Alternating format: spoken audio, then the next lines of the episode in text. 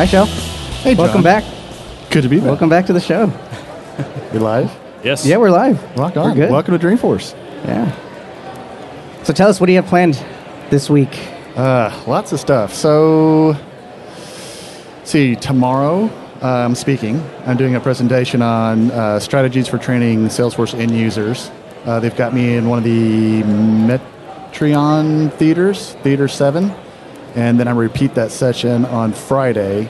And Thursday, I'll be here in the admin zone where we're doing the podcast. I'll be here from 8 to 2, just helping out in different locations, uh, working with customers. Nice. You guys are podcasting multiple times this week, am I correct? Yeah, we are. Every day this week. Looking forward to it. It's, it's going to be a fun time. So I'm curious, Jeremy's first Yeah. Dreamforce initial impressions. I think we all are. That, that's what we're all waiting for is his impressions. every day, every day there will be a segment called Jeremy's Impressions of Dreamforce. Is is there such thing as a 300 ring circus? you're in it. Yeah, You're in it. exactly. so this is it, and that's that's really what it feels like. I mean, it's you know, it's it's giant. It's spread across what, what like I don't know, 10 city blocks maybe if you include the kind Yeah. of the satellite locations. Um, a lot of people, a lot of sessions. It's it's organized It's- chaos. It's putting it nicely. You know? yeah, But I mean, logistics wise, it's impressive. it's yeah, it's unbelievable. from I- the, from the people on the corners helping you find out where you need to go to the security. It's it's impressive. There's a lot of logistics behind this. Yeah, I, I would never want to be in charge of having to pull this off. Um, I, I'm curious. So that, I- I- that's your impressions? It's just a lot of people? I mean, it is first day. I mean, we, we got in on Sunday, so we, got- we got to do some stuff yesterday. yeah. I mean, I mean, I think so. So far, just it's you know the, the, the sheer number of people that you that you're you know you see on the streets and that are you know trying to get Ubers and you know it- it's and It- we're in, you know we're in one giant building of many giant buildings that are part of this complex. Yep. that are involved. So it's I'm trying to imagine, you know, if you somehow could add all those up, what that would look like, and it's, you know, what is supposedly 150,000 registered. I- I don't know what that means. I mean, other than there's 100 150,000 people that have registered. You know, so you got to imagine at least 100,000 are showing up, right? Yeah. Yeah, this this summer I was in San Francisco and I went down Howard Street when there was no Dreamforce setup, and it was almost unrecognizable. Like, oh, so this is what San Francisco looks like when Dreamforce is not going on. It was really wild Yeah. because you always you always expect that experience when you're in this part of town. Yeah, I think this is the, the time of year when the locals around here they, they that's when they plan to leave town. Because if, if you're not here for this conference, then you really don't want to be here. No, we were experiencing the uh, Uber surcharges last night. Oh, yeah. trying Yeah. to get a cab or get a ride to dinner. I think they're going to be in surge the, the, all the, week. the street closures and things that made it difficult. Absolutely. Yeah. So, Shell, traveling with you is interesting because uh, you're a bit of a rock star, and every time we walk down a street, you recognize someone, or someone recognizes you. Well, after being in the community and kind of plugged in, um, pretty hardcore for the last four or five years, just participating in the community, and of course being an MVP for the last three years, almost four years, uh, you get in touch, and that's probably one of the biggest benefits in Johnny as a new MVP. You, you really start to probably one of the biggest benefits of the MVP program are the relationships, right? Yeah. So these people that you've always admired on Twitter or, or whatever it is, or on the on the Answers Are you talking about John's uh, secret admirers, or what are we talking about here? Well, you just you just start building these relationships with people, and you're you're you know the MVP Summit, whatever it might be. You, you get to spend hours in sessions or working kind of shoulder to shoulder with these other f- individuals, and so your your network of people just kind of grows. Yeah. And so it is kind of weird just. You get the sidewalk. I'm just walk by. piggybacking on John's networking. I'm like, I'm, I'm piggybacking off of him. I'm like, introduce me to as many people as you can. Yeah. I, I'm the guy standing behind John, going, "Hi, hi, hi I'm Jeremy." well, introduced to Shannon Hale, yeah, we got to meet her. I was, I was excited. who recently went over to Squid from Yeah. Salesforce. Uh, Squid. Squid. What is squid? We don't ever talk about squid. I thought that was the unofficial sponsor sponsor. Just kidding. They're our on, honorary uh, honorary sponsor. That's what it is. The, uh, the honorary not paying sponsor. yes. yeah. we're a non we're a non-profit Would- uh, podcast. Not for profit. Very non-profit. we're, we're in the red. Yeah. but those are the type of things like you know you guys were doing your intro with button click admin and I ran into a, a customer of mine um, that John has met as well and um, you know those are the great things you you experience at Dreamforce and I think a lot of people forget to spend time in their agenda to have time to network and talk Yeah. to people because those are the this is the only FaceTime you can get with a lot of these people is at Dreamforce. I mean, Yeah. we were talking about Simon Fell um, Right. over beer yesterday about trying to find the folks that you've always admired in the Salesforce community that you'd love to say hi or thank you or you know get meet face to face, and that Dreamforce is those exceptional opportunities to make those connections. Right. Yeah, I think so. I mean, the sessions are great and everything, but where else are you going to get to meet all the people from around the country, around the world, um, that are that are involved in the community? Right. I mean, I always enjoy the hallway conversations, usually more than anything else Yeah. at conferences. Pro tip: Don't Well, overbook your agenda. Exactly, and, and think about these conferences uh, like the unconference or the um, uh, what's the uh, open space conference idea, which is these conferences they're they're focused around, or they're structured around the idea of hallway conversations. So instead of having you know sessions with all these eyes forward you know meetings uh, that are run by a person or two, um, you know you get to the conference and there's like you know a, a huge uh, like butcher paper or what's whatever it's called, cheerleader paper on the on the on the board and the grid, and people just start posting post-it notes of topics that they want to talk about. And so there's you know maybe a, a columns for rooms and you know rows for time slots, and so you know people just you know, up there moving post-it notes around, and the and the group decides what they're going to talk about and when. Kind of And birds of a feather type of. I, I guess so. Yeah, kind Yeah. of. And then so the people that you know wanted to go talk about X, Y, Z, they go to that thing, and, and people just sit around in a circle, and and and all talk to each other. And it usually works out pretty well. Sometimes you get someone who's a, a little bit of a, a, a lecturer.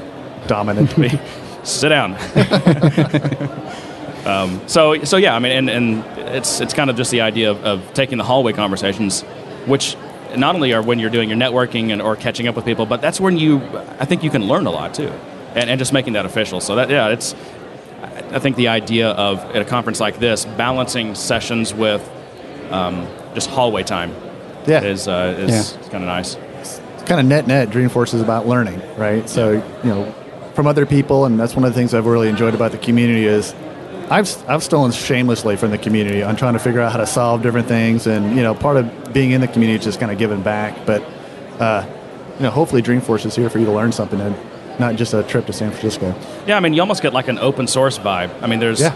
you, like like you said, you've you know shamelessly stolen or whatever, but you know people put put this you know information out there and, and they're, are helpful. So uh, you know you you take what what is useful for you, and then when you know when you come up with you know little tricks or solutions or whatever, you share them back, and exactly. um, kind of rising tide raises all ships, right? yeah, So I had I had um, like a list of what I was predicting as like themes of Dreamforce, or per, not not really specific predictions, but it turns out like I guess you know I, probably at midnight this this morning or eight o'clock this morning I think the the embargo on all the press releases was lifted, and there's like this you know flutter of all these of, of everyone's articles that you could tell they wrote a week ago. iot cloud Yeah, so you know there go, there go all my predictions, but I thought we could go through them anyway. let's do it Let's do it.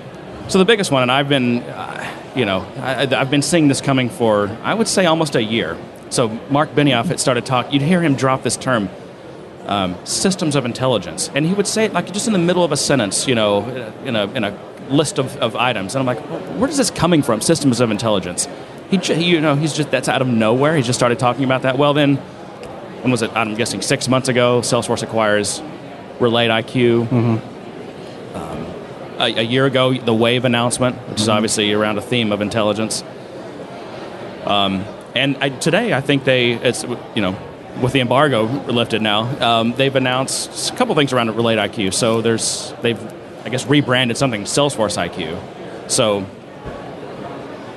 So, you- Relate IQ is now Salesforce IQ. I, I guess so. I- And, and it sounds like there's two different versions of this product. There's one that's, I think, very similar to the this existing standalone one that they had. Right. And then there's a version that you can buy as a, like an add-on to the Sales Cloud. Hmm. If you're a Sales Cloud user. we'll probably get some clarity on that in the keynotes Yeah. Yeah. But I, th- I think I think just in general, this thread of intelligence, whether it's you know the Relate IQ type functionality or whether it's analytics or or even you know Internet of Things, it's all you're going to hear the word intelligence. You know, about ten thousand times this week. I think that's that, that's definitely one of the big themes. Yeah. how to process all that data. Yeah. How to how to track and stalk your, your customers. It's creepy. Yeah. That's just what I want is a, a sensor in my toothbrush and a sensor in my car and a sensor in my bathroom and on my toilet paper roll, you know. Hey, you're out. I'm just worried I'm going to start getting emails that's like, Jeremy, you're not supposed to use more than four squares at a time. You, you say that jokingly, but those things do exist. All of those things you mentioned do exist. Well, they had the Just Internet of worse. Things cloud announcement hit the hit the press today, and they were they were talking about insurance companies looking at you know bumper impacts and stuff like that. So I mean, Well, yeah.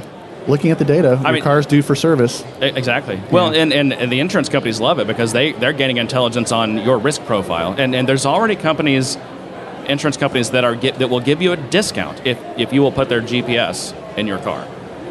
Yeah, they just got this little to- little key fob token looking thing. You plug it in. It's at, it's hooked into your your your car's computer, and so it's tracking all the data, your speed, all that kind of stuff. And But look, uh, do you have an Apple Watch, Shell? I do not. You do not. So John and I are both wearing Apple Watches, which is constantly you know, tracking bio, biometric data on us. At one point, is my insurance company going to my med- health insurance company, you know, going to give me a discount for giving them a feed of, of how healthy I am? How many, st- you know, Jeremy, you, you, you're, you're averaging less than ten thousand steps a day. We're going to have to, you know, raise your premium. They're just going to look at your uh, Untappd account and, then- Oh, and then I'm- fire I'm you. Yeah, that one I'm screwed. Yeah, yeah, exactly. Cancel this guy. Don't talk about Yeah. the Untappd. But yeah, just you know, the intelligence, Internet of Things, um, the idea that you know whether it's you know devices or social media, I mean, or you know click logs. I mean, everything's just throwing off tons and tons of data, and the, and and currently, you have to have a fairly sophisticated, I guess, IT organization in order to deal with that volume of data and and, and do something. You know, you have to ingest it. When sometimes we're talking about uh, in extreme cases, you know, gigabytes of data per, per second, right? So how do you how do you do something with? How do you ingest that amount of data? How do you organize it? A lot of it's unstructured data, um, and and so that that actually leads into one of uh, the other announcements that I saw this morning, which is um, their the, the Thunder Cloud. Bring in the thunder. The Thunder. I mean, it's literally called the Thunder Cloud. I think. we, That's- I, I miss our I miss our clipboard, man. That was a, a good opportunity for some uh, Oh, soundboard? bites. Yeah. I know. But yeah, that's, so that's the Internet of Things solution. So, um, and it looks fairly interesting, um, just from a from a tech aspect. Um, they announced some of the stuff they're doing under the hood, similar to what they did with Wave, and I was like, this is cool. So you know, they're you know, you'll see things like Kafka and Hadoop and and all these you know high you know heavy hitting tools. Yeah, is lifted from like LinkedIn and Twitter and other big social media companies were using that kind of Facebook, technology. right? you know, Facebook, yeah. Cassandra, um, you know, just these these systems that are designed to deal with you know very large you know volumes and streams of data. And when you're when, when you're talking about in Internet of Things, it's it's all about. I mean, the data just doesn't stop. It's it's how do you deal with these this massive stream of data. Yeah. And for customers, you know, for companies that have that problem or are looking to figure out how they can start learning from that type of intelligence or, or gathering that kind of data, it'll be interesting to see what Salesforce can do. And I'm going to use this term, even though I hate it, to democratize this technology because right now it's really limited to companies that are very advanced and have the Yeah. tools that you know to to deploy these these these technologies. And I think I think Salesforce's angle on it this is going to be, hey, we got you covered. Like you know, we're we're we're we built a solution that's got all these advanced tools. You know, the Hadoops and the Kafkas and the Cassandras and the Mongos or whatever, right? We've you know we can deploy it in a Heroku private space for you. I'm, I'm just guessing. I don't know, right? So it's your it's all your literally your virtual private space that's not part of the public internet, right? Because we're talking about streams of data. And this is the other challenge with Internet of Things: security. Yeah. You're, you I mean, this potentially is a lot of you know personal in- information, right? And so security is a is it's it's all it's a, it's. I actually I have, that's another prediction I have, and I don't know when this would happen, but at some point there's going to be some terrible security, you know, bust with internet with with the Internet of Things, right? With this data, and we're going to get you know congressional hearings and, and legislation and and so that's that'll be interesting to hear what Salesforce's story is on security around around Internet of Things. But but back to the pop in the stack here, you know, they're going to put together the solution and and basically make it you know so simple that a system administrator can deploy the Thundercloud.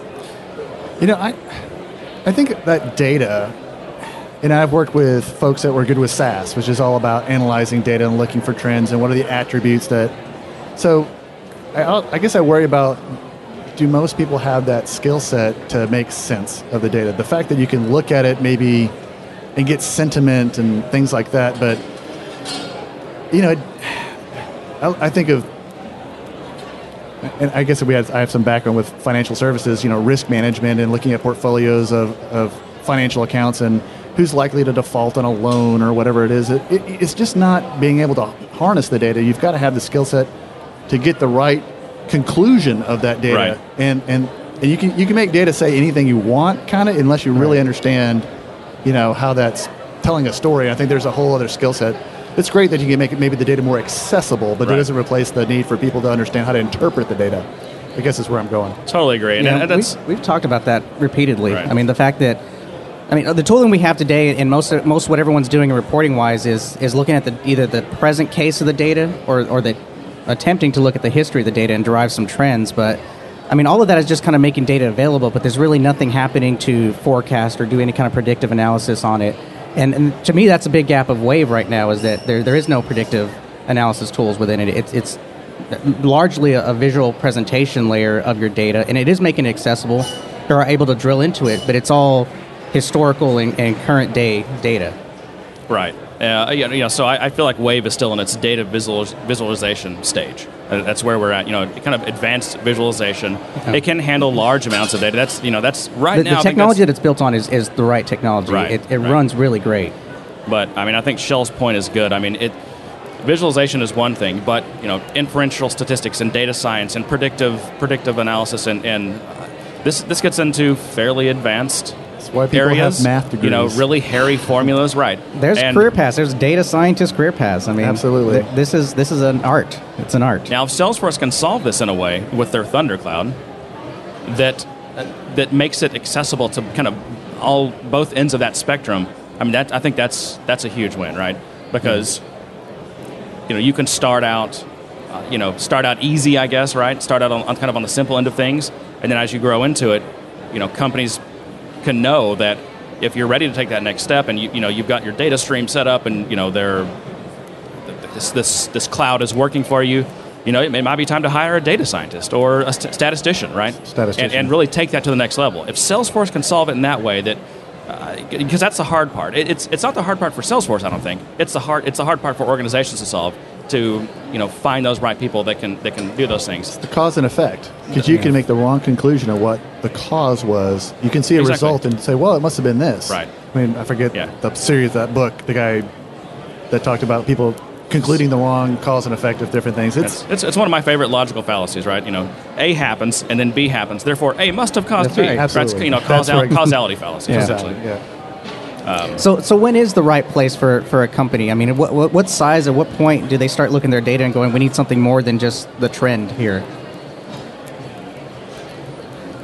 That's going to be if you can crack that one and, and try to figure out how to empower people to make the right conclusions. Because I think a lot of people look at data and you know how many how many business PowerPoint slides have you seen where someone has just presented something to make a case out of context or something else, or they've made an isolation of an issue Yeah. to make it a business case for a project or whatever. So it's it's it's going to be hard to.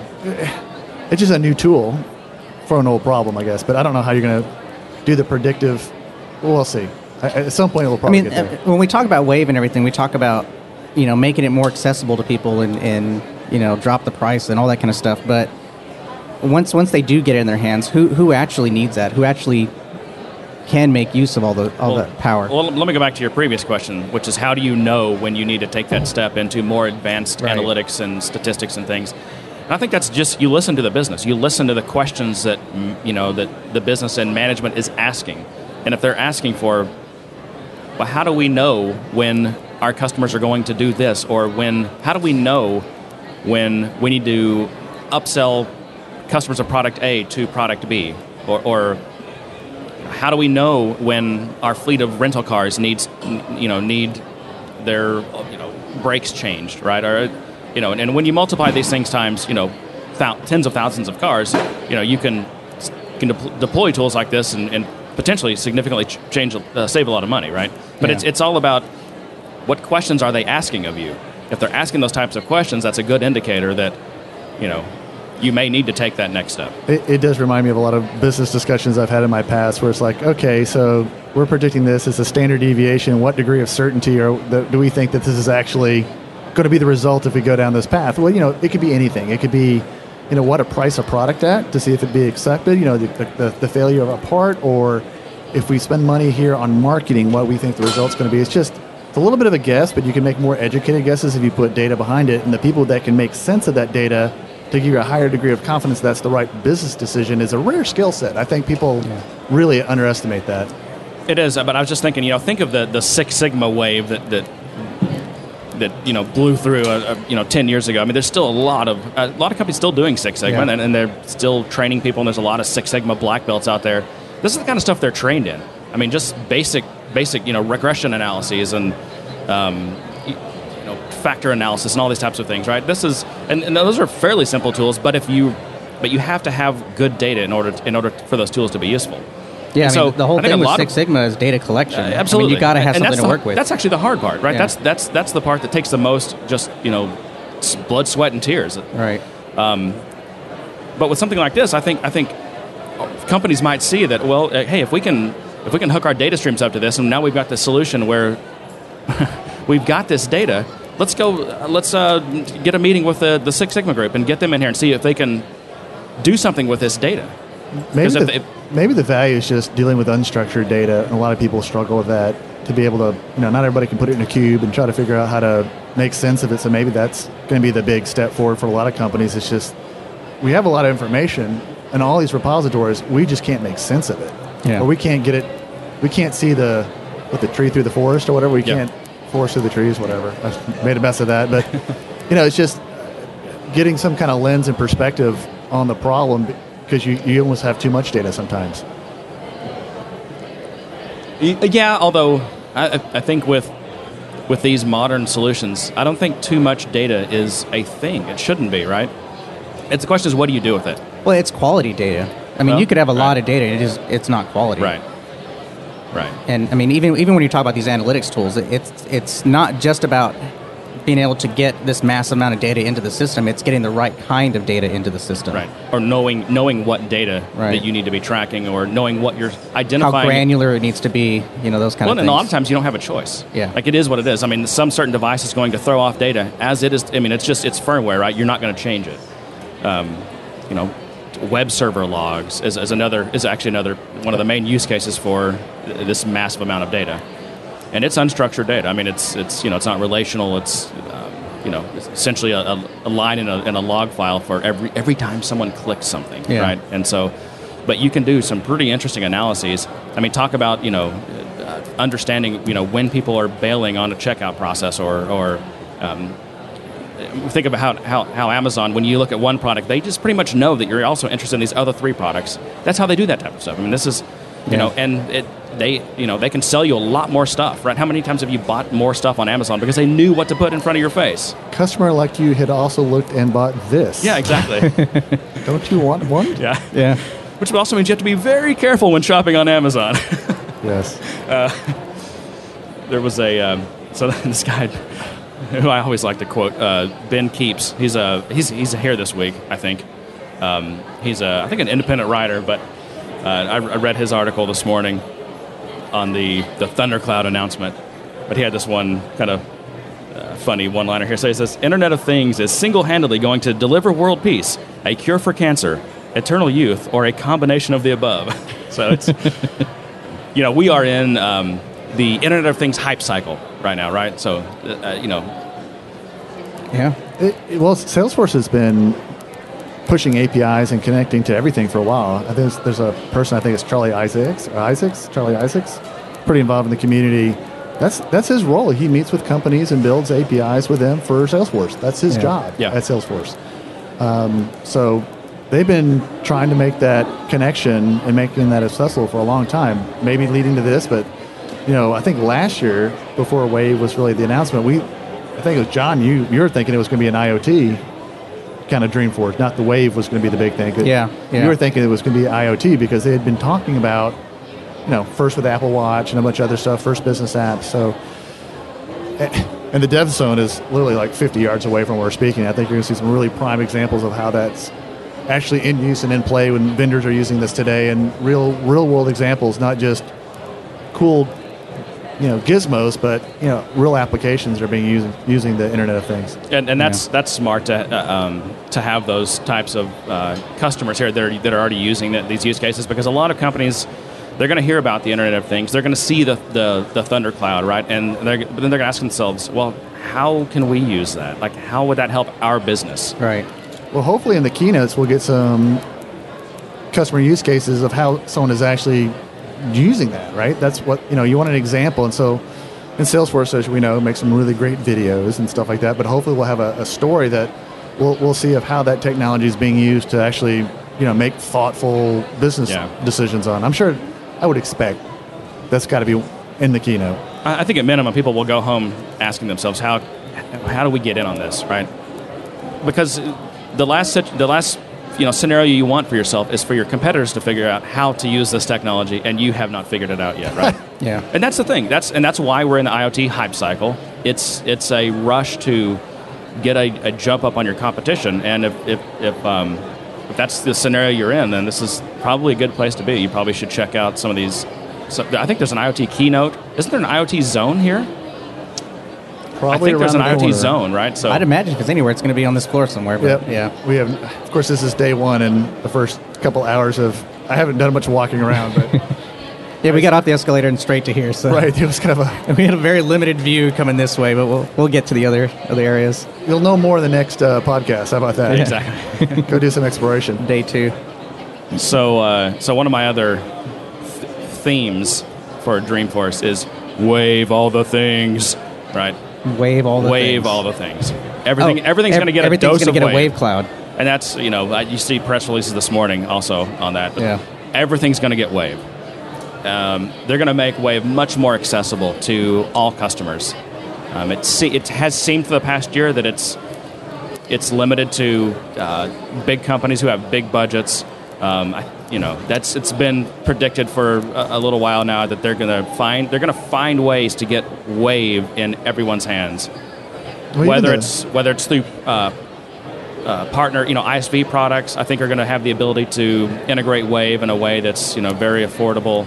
Um, Salesforce has a couple of new apps. I, I'm not uh, the, the um, analytics apps, uh, Wave apps. That's there's a Sales Cloud like Wave app and a service, uh, some kind of Wave app for service. Yeah, and, pre-canned and, and reports I'm, and you know, and. I'm sure there's I'm sure there's some kind of um, Well, fee uh, for those, but it's it's not it's not the, the types of fees that we were originally seeing. So But are we talking actual Wave Analytics Cloud, or are we talking branding? Because uh, with Lightning, we, we saw Exactly. we saw branding around some of the new dashboards, and they were calling them Wave-like dashboards. That they had the Wave yeah, I, technology, at least for presentation. Right. So are you using? And is, it- is it just Wave front end components, Wave visualizations, but Right. you're not actually, you know, you don't have any data in their Hadoop clusters? Right. You know, or I, I don't know. I But- think that's that sprinkling that you're seeing. I think John, you're spot on. Lightning is probably the new UI is the best example of that. Just you know, our new nine by nine grid on dashboards, and you know they don't have the funnel chart yet, but they're getting there. But a lot of those visualizations, I think, are Who'd have thought a funnel chart would be so critical? The funnel did not make it. Stay tuned for the funnel chart. Hopefully, it will be back. Are you a fan of the funnel? I'm not a fan of the funnel.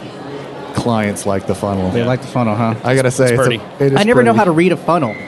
just order of magnitude of how much is in in, in that. Well, because you've got the space. order of magnitude, you, so you got the top, and then and then within that, there's another data set that says you know how much within that. Yeah. And you have to it's- imagine it's yeah. got it's like a funnel that's got holes in it, right? Yeah. Stuff falls out as it's going down, and you want to, you know, your, your goal is to patch those holes up. If you think about it like that, I think it makes more sense. People like I the guess. funnel though, so Yeah.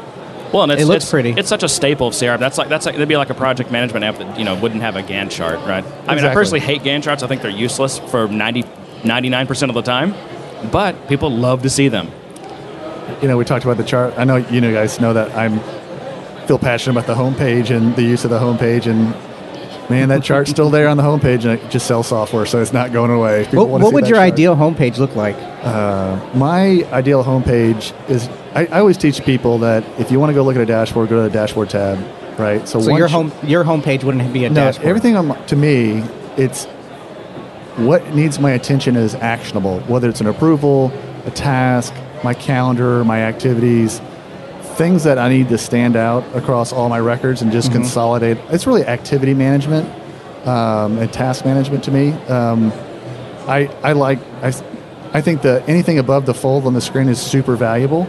So I don't like a dashboard shoving my task below the fold where I'll miss something because Right. now I've I could have someone waiting on an expense report check that I didn't approve. So I need, that needs to be front and center. So I, Yeah. I teach people to, you know, if you want to, if you want to look at your business from a visual standpoint, go to the dashboard tab. But for whatever reason, having some visual element on the f- first page you hit on a software sells software, especially in the CRM space. I can't win this battle. Right. It's to me, it's very important real estate. But my little pet peeve on that. No, I mean it, it makes it makes sense. And that's interesting. I mean, you mentioned a lot about things being actionable, and that's that's right up in line with Salesforce's, I guess, opinion. I guess we've been calling it their opinion on on on the new Lightning. I mean, everything is the focus is your task. It's no longer your your record, your account record. It's the activity. That's the first thing you see. The data. It's your has- activity, your collaboration, and then you can get to the detail. You're right. Yeah, that's a good way to look at it. The data, you know, those 50 custom fields are now a second class citizen, and you've got to go find it on the details tab to, Yeah. to see it. Where before the, the data was front and center, and I'm a little, and I'm sure I'll get used to it, but you know, you don't run your dashboards from a chatter feed, right? You run your d- dashboards from data, and the data in the field still, to me, are a huge business driver of why you even have a CRM, right? I, I think it's an experiment, honestly. Um, I, I think Salesforce knows that that's a huge mind shift for people. Huge. To, um, and I think it's one of those things you have to give it. You have to give it a shot. You have to give it time to know Yeah. whether that. it- It's like do you remember when um, you guys are Mac users when they changed the direction of the the scroll gesture. Right. Oh, that was yes. that was yes. I mean, that was you know panned. People you know were so unhappy about it. But if you would, if you tried, I would, I would tell people, give it a week, give it a week, and now it's like the most natural thing. It makes Yeah. so much sense. But you had to take that leap of faith and give it a shot. And I, I think it, with some of these things that Salesforce are doing, they're they're kind of um, trying to think of a safe word I can use, but they're they're they're uh, they're gutsy. They're gutsy moves Bold. and they, and they know they're upsetting the apple cart. But it's it's uh, it's kind of, it's kind of cool that they're doing that because they ha- they're taking a chance here to make to change the way people think about selling, servicing, approaching their activities, their data. I guess you could also look at it that if you take the account page, for example, the data on an account does not change that much. Now, your opportunity, you got a lot going on, right? That's a pretty living thing. So Right. It's probably more important to show what you're doing with that account rather than, you know, the address probably isn't going to change. Right. so I can kind of but- see that based on, on, on the object. But there's certain, think of something like back office processes, right? Uh, timekeeping or whatever it might be. I mean, that stuff is going to change every day. Sure. Right? You're going to be Right. adding records constantly, and it's more about the data. So it's, I, I see where they're going with that, right? It's really how you're interacting with that record rather than is the data on that record changing Sure. that much. So And, and, and, and you, I mean, we can bring this back to the the theme of intelligence. I think Salesforce is moving towards a model of don't worry about your data so much and, tr- and, and try to understand like what your next thing is or what you need to do. We will look at your data and tell you what you need to do. Well, this is We, we will tell you when you need to make the next move on this opportunity, when you need to contact this customer again. So they're putting activities front and center, and with, as these systems of intelligence evolve, this CRM is, is, is moving from a CRUD database in the cloud to something that is intelligently helping you make decisions and carry out your tasks, whether that's selling, whether that's servicing. To, to, to again, think of the customer journey. Again, it's kind of creepy that they've got you on a map, but they do. and it, but it's, it's all about it's all about the Amazon thing, right? Getting putting things in front of you when you want to see them, knowing what to sell you when you're ready to buy it. yeah. And, well, and, I mean, and computers are going to be better at that than humans are pretty soon, if not if we're not already there, right? The- I mean, the opinion we've seen so far, though, is very sales driven. I mean, what we have today in Lightning and all the tooling and what's available is very sales focused. So, I mean, wh- what you see in the home tab today is very sales focused. The focus on activity, that's very sales focused. I mean, you don't want your salespeople focused on data entry. You want them Right. working on these things. 90% of the time, most companies aren't even going to let you create an account. you know you're working leads, you're working opportunities, you're not creating accounts, so you're not you're not actively doing data entry. Well, that's a good point. I was I was having a conversation with a client on the on the on a couch right over there and talking about data governance, Mm-hmm. right? So who should be able to make an account, and there you know data gets away real quick when you have five thousand users. Uh, but the other thing I was thinking about when you're you're on your other comment is, you know, if you think about the opportunities in the Kanban drag and drop pipeline Mm-hmm. view or whatever it's called, you know, it does have little flags now that says this record needs attention, right? So these got a past due activity, or maybe it's been in a stage too long. So they're starting to sh- kind of have that. Where you're, to your point, where you know if you're if you're a salesperson and you're managing 40 deals, it's going to be really hard for you to know which one needs attention. So it's going to be a little bit more front and center, I think. Yeah. And uh, you know, those are the those are the use cases that I'm sure or what what have been top of mind when they're when you're looking at that UI is how do you I hate to use this word so it's so overused surface up Yeah. that something needs attention right but uh, so I think I think that's probably a, a tip of the cards of where that could be going um, Right. with that and trying to let, let people not have to babysit the records as much and maybe have the record kind of speak to you to say hey you, you haven't touched me in 45 days you know what's going on with this opportunity Right. Yeah. And up until now, the way that's worked is, you know, you have to go in and set these thresholds for for each stage. This is how long it should take. This is what this is what the percentage should do. Right. Now we're moving to a model where you might set up some initial stages, but the system is, go- is going to start telling you what what's happening with your probabilities when you need to do something next. Instead of you telling the system, well, this is what I think, because we all.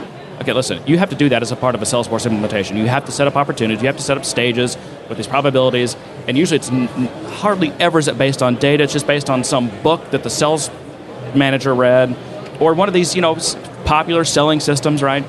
It's what it's based on, and it's okay. That's a fine. I guess that's an okay. You have to start somewhere. Yes. Right. You have to start Absolutely. somewhere. It's usually not based on data though. So okay, start out the way you think you need to start out, but then let this let this system who that is has these you know these these uh, intelligence acquisitions that Salesforce has bought and the things they've developed in house that they're again as with Wave is going to be sprinkled everywhere. This inte- these intelligence things are going to are going to start being integrated into all different aspects all across Salesforce's clouds and opportunities is uh, i mean crm is always this is going to be one of the one of the, the testing zones for a lot of these features a lot of these intelligence features because what's more important really than understanding how you need to sell to your customers and salesforce has been sending that message for years now we you know the customer success platform and all these all these kind of marketing terms But see, what, what you're talking about is kind of taking this, taking the intelligence and, and putting this box around this process and enforcing it, or even letting the system decide. I, I would prefer to look at the technology as a as a tool, as a way to kind of filter the noise. If you if you're if you're responsible for hundred opportunities, what do you focus on today? That's where I think intelligence can come into play. That's where I think intelligence can help, and that's what we should take, not the this when it hits this percentage, it's it's this process, and you're going to do this process. I don't I don't like software enforcing a process. I, I do like it to kind of help filter out the noise and help you focus on what you need to do. Well, if I was to kind of connect the dots to the Amazon thing, what if Salesforce said, this opportunity looks a lot like this historical set of opportunities as a population, and because of that, we think this one needs attention because it looks like this. right Yeah. because this customer is in the financial industry and it turns out people in the financial industry move very fast right But that's not a process. That's a that's a analytic view of the data, and and this is kind of way of kind of helping bring that data to the surface. I think it's informing your process, though. It's it's It- it it's is, modifying you know, the values of, of the parameters of your process. right. Yeah. Well, talking about process, and not to take us off, a sidebar, but you know, had a conversation just this morning with one of our consultants that was working with a client, and they were very hung up on trying to get the right process from day one. And the good news with Salesforce is very little is irrevocable. Right. Right. Besides maybe enabling person accounts, you can always change it. So you know, we tell Don't people, use person accounts. well, we tell people, you know, just get something established that makes sense, and there's some general guidelines on how you want to build a sales process and, and, Yeah. and Salesforce, and some good best practices around that. But then, after you've got a couple of two, three hundred, you can go back and do the analysis and see if that probability percent was was accurate. Right. Just Yeah. start somewhere. Right. And and 'Cause- road test it. And I think people get not not a lot, but I, man, I had a conversation just this morning where the, the, the client was so hung up on getting it right that they didn't want to move forward in the implementation because they felt like they needed to have more internal discussion. It's like you'll get more information road testing it and seeing how that works in the wild than in a conference room, right? Get some data behind it and just. Right. It's okay. You can change your sales process later. You won't break Salesforce doing that. I mean, when when you when you're walking in and talking to people about something like this, I, and you know, set up your slide deck, I think the first slide should say, "You are not going to get it right the first time. Accept it, deal with it." It's the, And- the and- uh, software mantra. Your, your It- first your first thing. version is throwaway. Yeah, exactly. It's it's not informed. It's only informed by, by hunches and and uh, intuition, right? And it's it's always at, at the start of the project. That's when you know the least about what you actually want. It's it's at the, it's a point in the project at which you're least informed. Which is also amazing because I've gone back and looked at orgs where someone else had created this process and the company didn't realize they could change it. And I go, that's like two clicks. You could have changed that. You're still living with this pain. Like, well, we didn't know. It's like, Yeah. you know, the power is there, and I think that's that's one of the secrets. You know, with any kind of software is, you know, Salesforce gives you a pretty good toolkit to to, to change it on the fly, and, and that's also what I used. If John's heard me say this, it's also the peril of Salesforce because you can change it on the fly. Right. Yeah. So you end up with that, with a lot of legacy stuff and bones and skeletons in Yeah. your org of There- great ideas that that fell to the wayside. And you're seeing these remnants of all that stuff, and uh, you know, change management is not a great, you know, because it's so empowering. Change management is uh, hard without a lot of discipline. And a lot of companies just don't have that discipline to, to, to Right. track change management. There are a lot of power tools under that setup menu. Oh yes, right they now. are. and you can you can you can lose an What, appendage. what's, what's your favorite? What, what's your favorite saying, Shell? Still- Salesforce is not an iPad. Do not just install stuff willy nilly Oh, right. from the App Exchange Yeah. into production. Right. Or, or if you're if you are testing something, don't forget to remove it. yeah. Nothing wrong with uninstalling stuff. Right. But yeah, and, and you know, for some people, they don't have the option. If you're running professional edition, you don't. You have to either. Well, you could do a developer account, I guess, and, and, and play with it, there, but you don't have the rest of your customizations and your users. But yeah, word of the wise: don't just download stuff from the App Exchange like an iPad. Yeah. So another thing I noticed, just looking at the companies that are attending here, is the number of what you would think traditionally would be Salesforce competitors. I love it. I, I do too. It's- Microsoft just. yeah. So Down the so way. that's that's that's the that's the big one, right? Microsoft. Oh, I love they it. share a logo on the, the cup on the bag. Yeah, If you haven't gotten I thought that, was Yeah. that that that was when I got my Dreamforce bag. So, was John's talking about. So there's a little, what is it? A cooler? What do you call it? A cup? Thermos? Oh, a thermos. And so it's Salesforce on one side. And If you flip it 180 degrees, it's Microsoft. And I saw the Microsoft logo first. And that's awesome. That's When I pulled it out. Huge. That's And I- the new Microsoft. I'm loving that. Have you guys seen any other companies that are competitive? You know, co- what's the word? Uh, co-opetition, right? Yeah, co-opetition. Frenemies. Frenemies. I, you know, I, I, I, I had I'd had two or three others that I had noticed, but I, I didn't write them down. But it's an interesting thing. It's um, I, I think in this just the connected world where everyone's connecting. You know, they need to connect all these different systems, and Yeah. and you know, you got companies like Salesforce and Microsoft, which both have huge ecosystems. And if you could draw a Venn diagram, there's a lot of overlap. And instead of that being a war zone, why not you know have it be a, com- a, a cooperation zone? Well, you Right. pointed this out in a completely different ecosystem in your last podcast. As you know, I listened to them all. You know, Microsoft and Adobe playing at the Apple event and showing mm-hmm. some really good products that, you know, Right. they're not, and you know, whether it's Mark Benioff and Larry Ellison or, you know, Steve Jobs and Adobe or Microsoft or whoever, I mean, they've all thrown stones. Absolutely. in the Yeah. past. But they just kind of get beyond it and say, for our, for our shareholders and our, our business, it just makes sense that we need to participate in this because there are a lot of consumers there. There are a lot of customers there. And if we don't play in that space, we're really just, because of our ego, shooting ourselves in the foot. And we really should participate in that in that ecosystem. I think I, I'm, I'm happy to see Microsoft out there. I mean, Yeah. I know when I work with clients, you know, Microsoft Office is not going away. You know, Salesforce is you know traditionally been a little behind, and it's hard for like the Outlook connector to stay up to date with the latest re- latest releases and you know Office 365 when that came out. But I, I- I think it's great that they're playing nice together and developing you know new tools. Um, I, the customers want it, and so I think Microsoft probably hears that their customers want to use Salesforce too. Right. They, I think they just needed the right kind of leadership that knew how to bring them into this new age of cooperating in these ecosystems. Yeah, I mean, not relying on the, the old uh, silos and Right. walls of, Yep. you know, this is us and we're dominant and we're just going to push everyone out. Yeah. It's, it's, it's, a, it's a much different world. Yeah. Yeah. Could you imagine Oracle and Salesforce cooperating? Sure. I mean, they, they actually they kind of do, right? Yeah. Salesforce is probably one of Oracle's biggest customers, You got to think. but they still like to, you know, do a lot of uh, trash talking. But you know, the trash talking makes it fun. I love the trash talking. It gives us something to talk about, doesn't it? it is, and it gives us great sound clips. Exactly. Love it. Well, it seems like the the hostilities have cold, cold, cold uh, gotten cooler, so it's not so vocal. But you know, it's it's. I guess I think people leverage that when they need to. I, I think that you know, Mark Benioff and Larry Ellison, they go out there and they do their trash talking, and then later they, they call each other on, on their cell phones and just laugh about it. Ah, do you hear what I said about you? Yeah, that was good. Do you hear what I said about you? Let's keep this up. I don't know. I think I there's think some it's- I think companies that probably don't do that. I don't know. They do. Well, I mean, I, you know, I mean, Mark and Larry, they're they're longtime friends.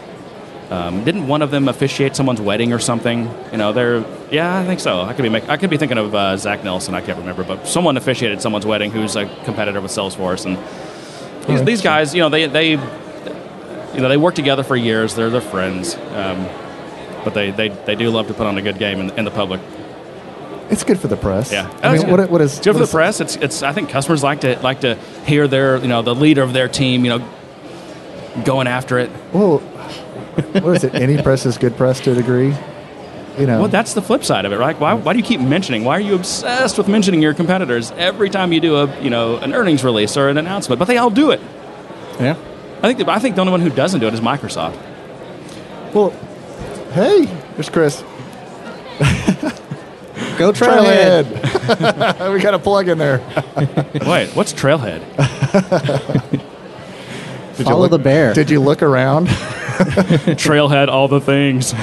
well, I think uh, going back to that last comment, I think if you read Mark Benioff's book Behind the Cloud, the the fact that you mention bigger competitors in your space, and, and you know when, when Salesforce was you know smaller, they always compared and, and made call outs to the biggest player they could find in the space because then they would get a reaction and that reaction got them into the conversation and made customers look at Salesforce. Yep. So it was Yeah. a genius thing. But if I'm not doing justice that whole marketing strategy, but uh, you know, the fact that you kind of compare yourself or you make some trash talk comment to someone who is bigger than you, and now this is you know Yeah.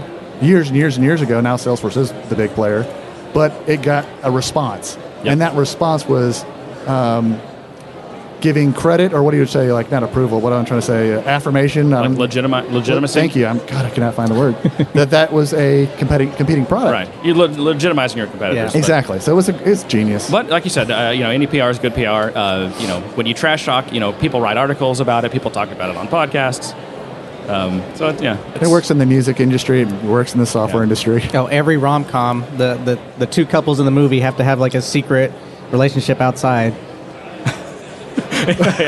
No, you, you don't notice that? That John's favorite ev- genre of, of movie is romantic comedies. Oh, so- I had no yeah, idea. I what know you what were I'm talking reminded about. to. I, I just I lost you on that. I get forced to watch it by Oh, my yeah. wife. Sometimes Yeah. she's not there, but I just know I'm no. Whatever. No, but it's true. I mean, a lot of these things you'll, you'll see. You'll start seeing the little tabloid reports, or oh, they were seen together, and they get, oh, they've got this new movie coming out, or something. So it, it's it's all publicity.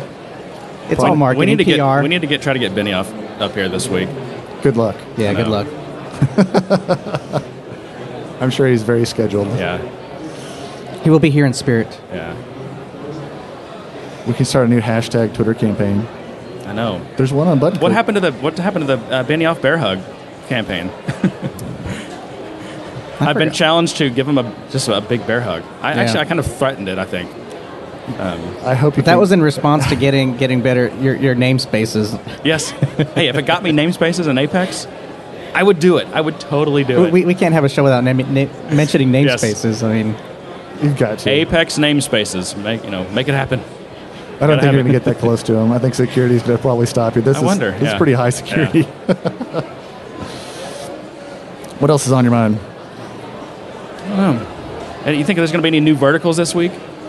Like vertical solutions, Yeah. So what do we have so far? The, the new the new Healthcare. Uh, healthcare. healthcare, financial services. financial services. I don't- I- you know, both of those seem to be very very early stage. I think. I got to think insurance has got to be coming up, right? Yeah, the the overlay for insurance was a little weak, so it needs some love. But I don't know if that's I mean, on the target list. Health has a certain amount of data requirements, but insurance really has major data requirements. So That would be interesting. Like as in privacy and security, or Privacy, security, then duration that you have to keep records, especially if you're talking life insurance, you're talking 30 years of, of data that just has to be there. You cannot Right. get rid of it. And then and there, even I think after after death, if we're talking life insurance, there's a certain amount of time afterwards you have to keep them as well. So there's just Yeah. it's just There's- immense. There's a lot of technology that is needed because you need the API connections to the carriers to get the policy informations, and also another big, big Yeah. request that I see dealing with insurance customers is the commission data. So the the producers, the salespeople are getting you know commissions on these policies. To get the, that commission information, the policy information, the payments on those policies, is a lot of data going back and forth to those carriers, and that. And, and I kind of thought that would be similar to health healthcare, just a lot of APIs, or even financial services, where you need those connections back to all the custodians, to the you know TD Ameritrade, the Schwab, all the folks that have your 529 or your 401k. You need that feed of data coming in on the financial performance of those accounts. So I think a lot of those verticals is, I'm hoping, and I guess today would be a good day because a lot of that's the partner partner sessions are on Tuesday. Today is, is to see if that you know carrier healthcare custodial financial account information is actually going to get pumped in because most small companies can't afford to do the custom development to make those connections to those custodial accounts. So whether or you know to a carrier, there's in insurance they're called AMSs, agent manage, management systems, and I know.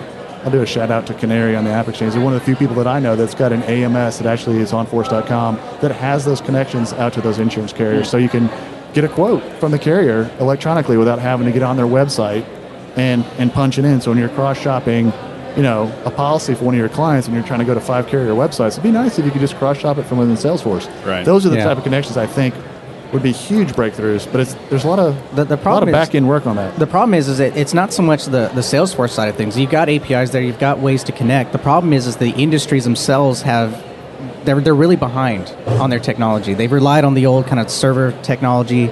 They don't have APIs built. a lot of them are on mainframe. They're right? on, yeah, I mean, you know, you're, you're you're having to connect to some SQL database that they've replicated data to. It's or all something. COBOL. So it, it's really the industry themselves is struggling to catch up with all this technology. So even that's what's making it challenging. That's why you know third party vendors and things like that are important because what they end up having to do is basically be the middleware guy. Yeah. You know, they have to they have to find a way to tunnel into those systems, access that database directly, and then find a way to publish it publicly. that's the value really if you're an agent or a wealth advisor in financial services is having that information at your fingertips so when your client calls you don't have to log into another system to see that that's, Exactly. that's where it's going to be valuable that's well, not going to only the win yeah, it, there, there's that, and then there's also just the side of just seeing what's going on. I mean, Salesforce is great with the dashboards, and, and as management and everything, you love those dashboards, and you want to look at them and see them, but that data has to be in there to be able to do that.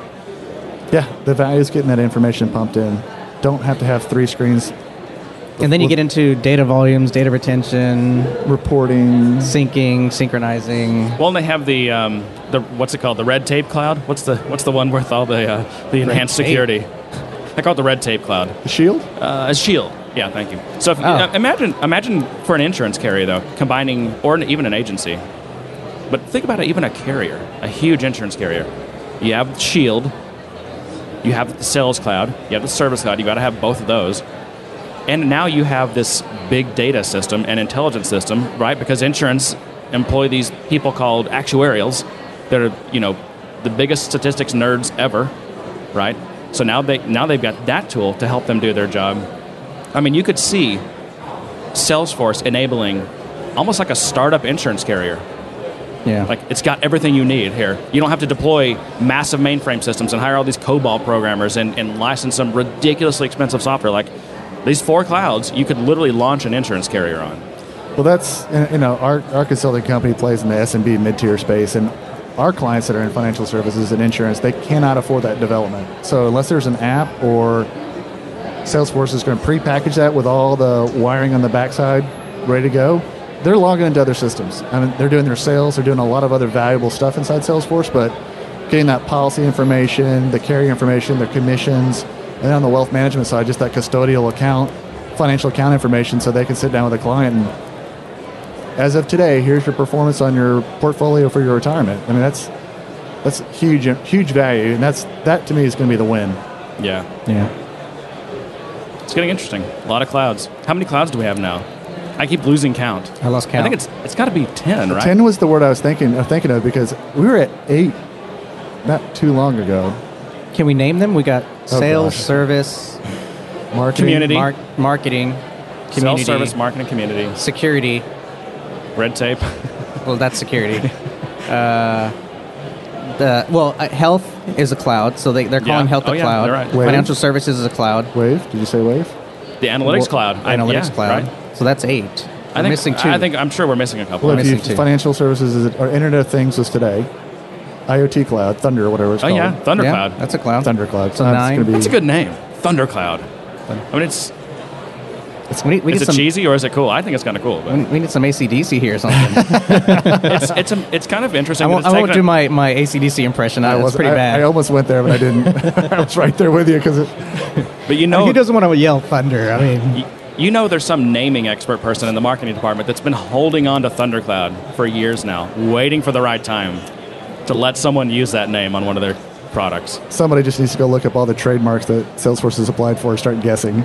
I wonder if they. I mean, some of these. I wonder if they even have them trademarked. Can you can you trademark um, Sales Cloud or you know? I don't know. I don't know. I guess you have to try. I, I, I, I like this theme. I like the lightning thunder theme. I, I'm, I'm enjoying it. I can play on it off of it in a lot of different ways. Yeah. Got some Back to Future stuff out of it too.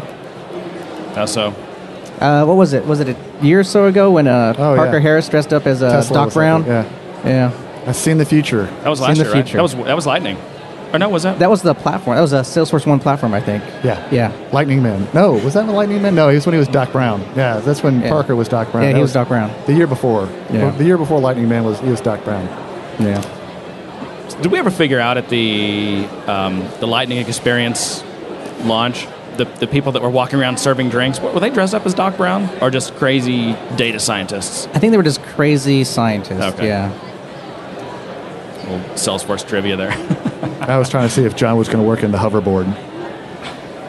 He still likes He's the obsessed. hoverboard. He is obsessed with the hoverboard. You're not getting a I- I hoverboard, can't get John. one. no, you can't. They won't sell They one. don't They exist. won't sell one they to don't me. exist. Did you did you read about what they had to do? So that concrete that Yeah. they were yeah. It, it, on there's all that was actually wood that was painted to look like concrete, or some kind of material was painted to look like. It was just. Listen, it's, it's well. There, there's actually never going to happen. the, the, the, the board itself isn't self sufficient. There's actually magnets in the track Yeah, and everything. right. So it's it's all That's why they couldn't have concrete because Yeah. those magnets have to. even even the water part where he went over the water. It's actually a really shallow layer of water. So it created the illusion that he was he was Yeah. you know going across water, but he really. I mean, I'm wasn't. sure it was fun for them to, to do that, but It demos well. I'd still love it. exactly. If, if there was a hoverboard park right here, that's where I would be the entire time. Hmm. I'd, I'd have to take the recorder down there so I could say, "Hey, I'm, I'm And- recording while I ride my board." And we would Yeah, be. and- and we'd where's be the filling closest out- emergency room? I was about to say we'd be filling out insurance paperwork for your new broken leg. it, it has been Is that years. insurance cloud running yet? It has been years since I've, I've ridden a board. Yeah. But in my head, I'm, I'm a master still, and I can get out and do my ollies and all that kind of stuff. in your head. In my head. I, I'm a lot of things in my head. You know, as. I'm looking out in the Amazon, there's so much crazy little stuff going on. There's a cart of trailhead stuff just went by. cute Hello, little bear. We're actually getting some little video cam going. Hello, Hello, hello. Are we getting the hook? Oh, on Periscope, we're live. Jillian Medill is, Yeah. is filming us on Periscope. I've The social I've, media I've maven. missed the Periscope craze. I'm gonna have to get more involved with that. Yeah. Just sign know, up. I'm You, you have to you have to be ready for your phone to go off every five minutes. That someone's broadcasting. Yes. yeah. There, there is someone broadcasting here at every minute of the day. I've got to find more free time in my life so I can experience Periscope. it When you figure like that out, let me know how that's okay. I cannot figure that out. Woohoo! That's awesome. I, I've officially been on Periscope. Yeah. So, do we have any uh, parting thoughts, Are we up? predictions? Well, I don't know. Actually, no, we're, we're still going Are we because good? Matt may be late and he hasn't shown up yet. So we'll just keep going until uh, Are you holding down the fort till? we are. We are. So, if we want to go back to Wave for a minute, But I, if you need to cut, I think I'm good. Y'all keep talking. I think I'm good. I'm enjoying it. If you guys are okay. yeah. oh, so so Thunder, right, which is their IoT cloud, This morning's announcement. Yep. confirmed that it does run on Heroku, Nice. which makes sense since it's got all these Apache projects and different things that have basically got to run on Right. directly on Linux, some kind of Linux system. Not sure if it's um, if it can tie into the what's the Heroku private private spaces. You would think if that's not happening yet that that would, right? I don't see why it wouldn't. I, I don't either. It seems like that, that would make a lot of sense. yeah. Yeah, so uh, Kafka, Spark, Storm, and Cassandra are some of the main underpinnings. So all the, all the right tools there. Yeah. It, Heroku seems like the right place for it too. So there's a guy, Dylan Steele, who is the Senior Director of Product Marketing for the App Cloud. And That's what- our tenth cloud, We missed it. App Cloud. yeah. App Exchange. But that, that's, an, that's an, an umbrella cloud, right? Well, yeah, we've got some marketing changes here. Just just roll with it, Jeremy. I know. Just roll with I it. know. Yeah. I, just got, I got to let go. Let it go. is App um, Exchange but- in the App Cloud? I think it's the App Cloud, right? Well, no, App Cloud is, is now the new platform. Yeah. Let's start a rumor. Let's start a new So- cloud. Can we name a new cloud and just start a new rumor? There's a new cloud. How about the Shell Black Cloud? Black Cloud. Black Cloud. Oh, I love it. Yeah. like I don't know. tornadoes and stuff spinning in that one. Could have lightning in the black cloud. Come on. No, but okay, so here, here's Dylan's quote. He says, We want to make big data accessible to business users and to help them write rules and real time logic and sort through it and find the data that is most relevant to them. So they're, this is interesting. They're taking these very advanced tools that usually require some of the, like, the sharpest you know, system administrators and things. Yeah. They're taking all that problem away from you and exposing some kind of tool set that business users can write rules for and, you know, probably wave it up, right? That's again, I hate, I hate, I hate the term, but to, you know, to, dem- I will say to make that accessible to, to business users is, I think, will be a first.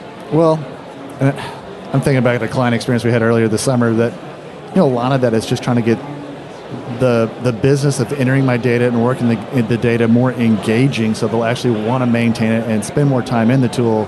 When the tool is not engaging or is not providing a whole lot of value, you know, it's, it's hard to keep that user's attention, right? So you've got to keep, you got to get, surf, I hate that word, surface. There I did it again. Surface more Sometimes Actionable you just find a word.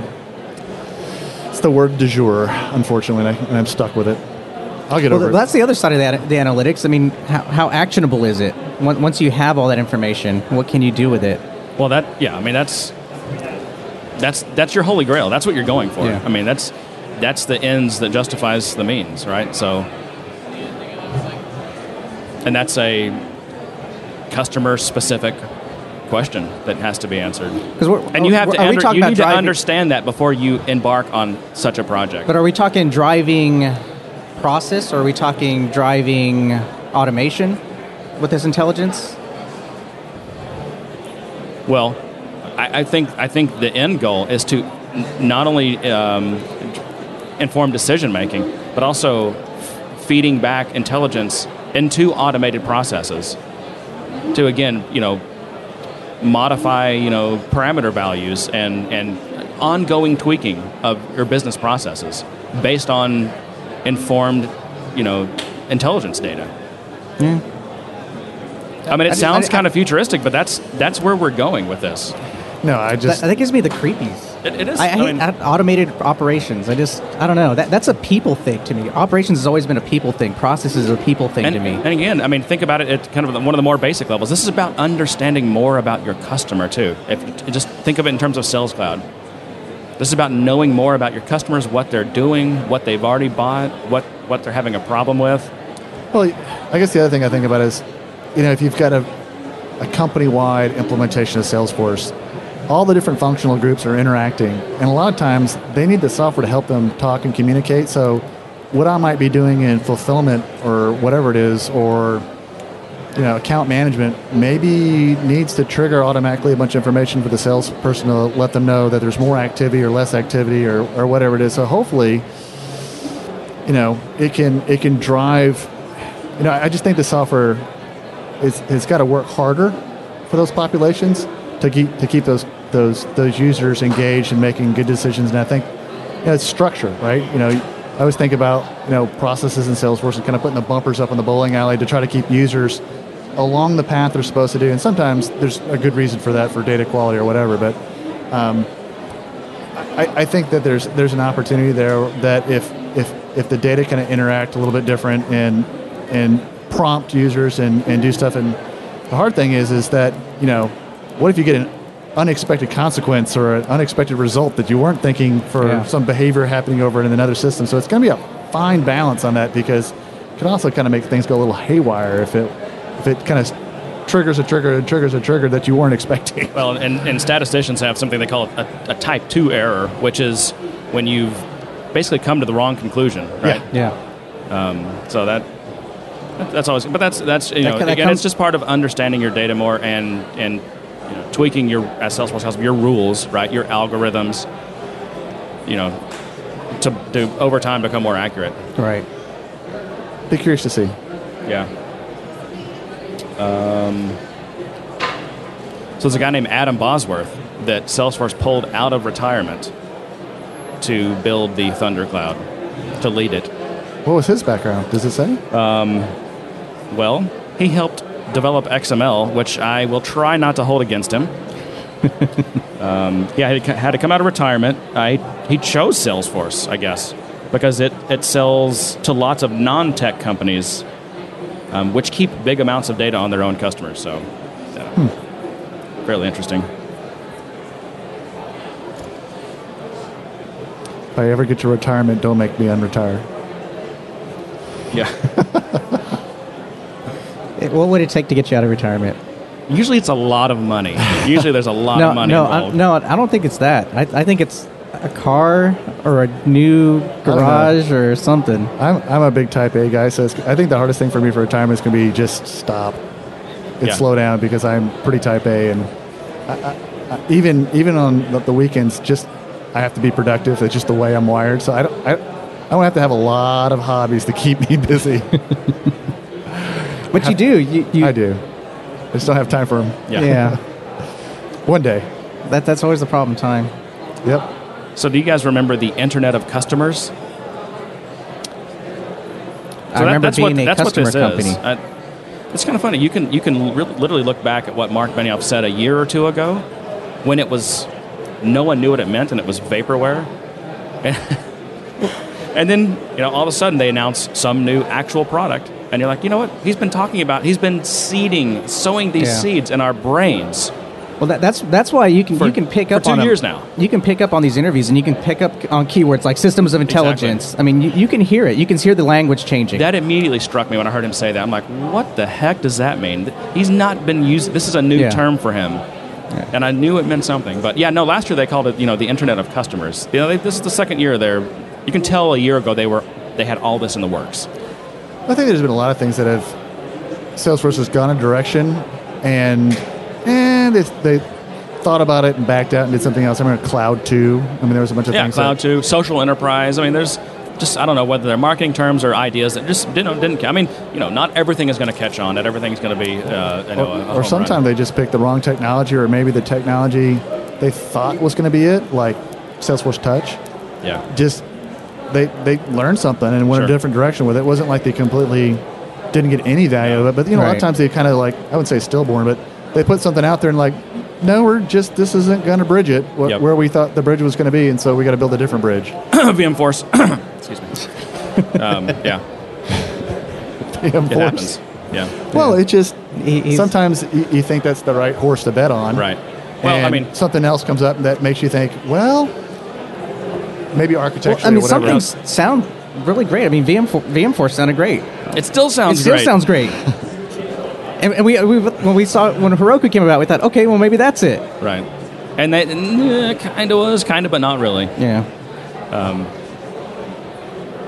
Be able to build anything using the technologies that you. right. That the you know. language that you The want. language Right. I mean, that, that that's the Heroku message, right? Yeah. You know, we should we should get into that a little bit tomorrow, maybe, because there's some, there are some Heroku announcements that that I think inch us towards a closer integration between Heroku and Salesforce. It's still not where I think it needs to be, where I want it. And what The integration has gotten great though, in what way? in terms of the, the connections, the You're referring to like Heroku Connect? Heroku Connect with Salesforce. Mm. I mean, at least Yeah. that's there. It's not counting against your API limits any longer. Right. I mean, which which was odd. You you you had Heroku, a Salesforce company, and then you're connecting your systems together, and you're being you're it's hitting your limits. Right. So if, if you want to build apps on top of your Salesforce, you know, infrastructure, and you want to build them in Ruby, Java, uh, Node, right? Heroku is a great choice for that, and Heroku Connect makes makes it possible to have a fairly tight integration with your Salesforce data, right? Because you you've got this app running and you've got a Postgres database right there that's a real time mirror of your Salesforce org. Yeah. So that's that's part of that's part of the puzzle.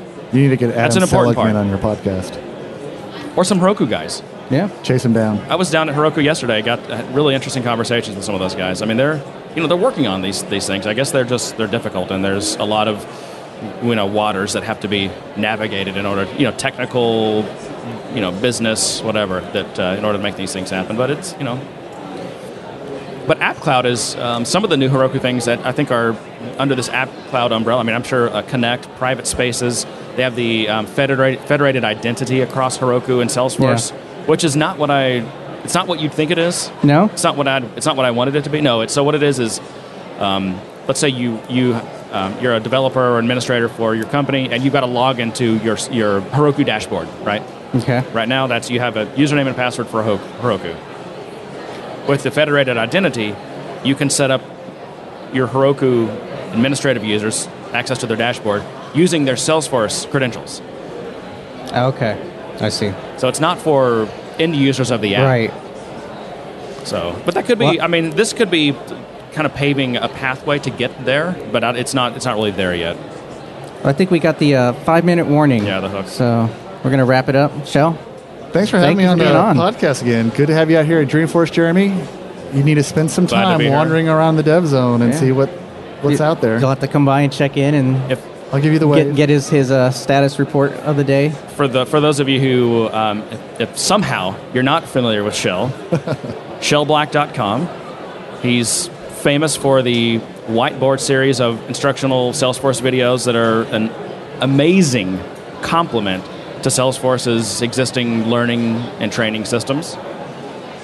about three hours of content, about 30 videos, and I should have looked it up, but something insane like over a half million minutes watched. It's something Yeah. just insane. So definitely check out. It's fun. Check out all. Sh- I mean, you know, you're you've got some of the best. I mean, I've been kind of singing your praises for years. Some of the best uh, blog content, super useful. You know, kind of administrator level type power user. Um, you know, blog posts, the whiteboard, and you you know you run your own Salesforce consulting company. So if you need help with Salesforce implementing, fixing it, re-implementing, building stuff on top of it, shellblack.com. Thank you. I'm now your other unofficial non-paid sponsor, non-paying sponsor. We have All a right. problem with our business model here, John. We do. It doesn't seem to be working. Well, I think Matt Morris is up next. We are. Awesome. And to that, I say good day, sir. All right, we're now coming to you from a, another time and place. Late at But night. this should be a continuation of our of an episode that started early, early this morning. So this is day day one, technically of Dreamforce Tuesday. yeah. It's now late in the evening, and we are Uh, sitting, Eleven o'clock. sitting in a hotel room, and we're going to talk about We should be out and about, but we're old men. exactly, and we have a recording spot in the podcast area at eight thirty in the morning. Yeah. So, yeah. Um, so yeah, we're gonna do a kind of a recap of what we saw today and what we thought. So it started out with us recording in the podcast zone. I thought Yeah. that was uh, worked out well. Um, It's nice. We got to get well. We technically interviewed, I guess, by Mike and Julian, and then uh, yeah, then we started. It, it, it's interesting because I don't know about in- interesting is not the right word, but it's a different format for us. So it, it's and we didn't have our soundboard, um, which I'm regretting because I just I missed it. yeah, I feel like I had one hand tied behind my back. You did. and there were some there were some good moments where we could have we could have used it. So.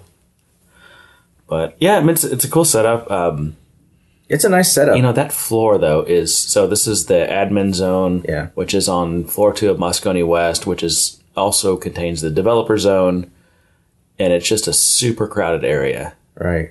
Um, And so it's just, it's loud and I don't know. I mean, Well, yeah, I mean, it's it's the admin zone. There's people there talking, Yeah. learning, uh, giving presentations, uh, and so even though we're on the opposite end of that corner, you know, there's just that whole in between. Right.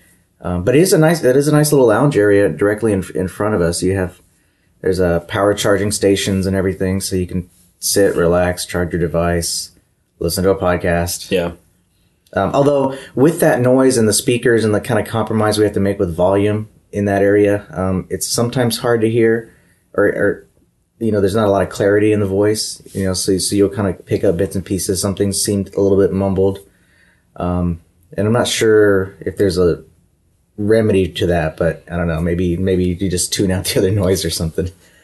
Yeah, I, I noticed that too, and and it, it is kind of hard to hear when you're sitting in the like audience area, and I'm just not sure how, also how much people are engaged in, um, just what's happening on that podcast stage. I don't know. I looked around and I I saw a lot of engagement. I saw a lot of people. I mean, yeah, they're looking down or they're looking at their device and everything, but you, you know, they'll look up occasionally. They'll they'll engage. Um, when we had Shell on, a lot of people were happily walking by and waving hi. So Yeah. Well, yeah. Shell is Salesforce famous, so he, he's he's he's the he's the the celebrity. yes, he is. Yeah. Yeah, I'm just riding his coattails. you can't go anywhere with Shell without him knowing somebody. Right. We'll walk down the street and I'm trugging along, and if I'm not careful, I'll lose track of him because he has stopped Right. to talk to someone. Yeah. Um, all right. Well, so other than that, like what? What are the Um, highlights? I mean, we, so we're. I think on this morning we talked about some of the announcements that, that came out this morning at 5 a.m. local time because that's when the embargo was lifted. Yeah. But yeah, what? Uh, so what else? I mean, the, uh, did we talk about? We didn't talk about the so Accenture uh, buying Cloud Sherpas. Yeah, we didn't talk about that at all. Um, But I, I still haven't wrapped my head around that. I mean, I haven't either. Um, so Cloud Sherpas has like uh, over a thousand employees. You know, and they're they're a combination of you know organic growth and the, but they bought a lot of other Salesforce consultancies. I think Yeah, I over think the past so. couple of Yeah. years. You know anyone who works for them? no. No. But they, they, they were. I- I, I say war because obviously the acquisition, but I mean, I remember they were really heavily, heavily recruiting.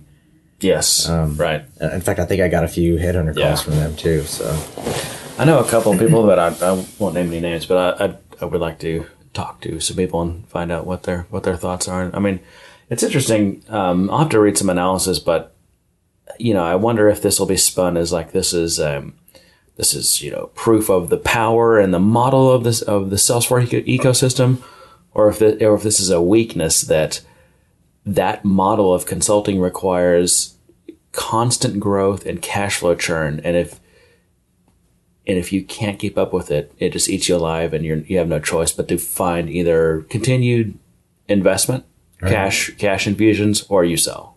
yeah. Um, but the net result is that Accenture Is is going to now be has huge? almost Yeah. three thousand Salesforce certified consultants. yeah. That's big. Yeah. So I mean, they're I mean, they, not, not that they haven't been, but they'll they'll be the go-to candidate for the giant mm-hmm. corporate and government jobs that you know you it's not boutique consulting. You're not getting the best of the best. I'm not saying, and I'm, I know a lot of those guys are smart, so I'm not saying that they're they don't have some of the best of the best, but. But th- these projects require a lot of people. They just I mean, literally volumes a, of a project where you need a hundred bodies that are just consulting, coding, Right. configuring, right? Yeah. So they'll, you know, that's that's what their role will be. Yeah.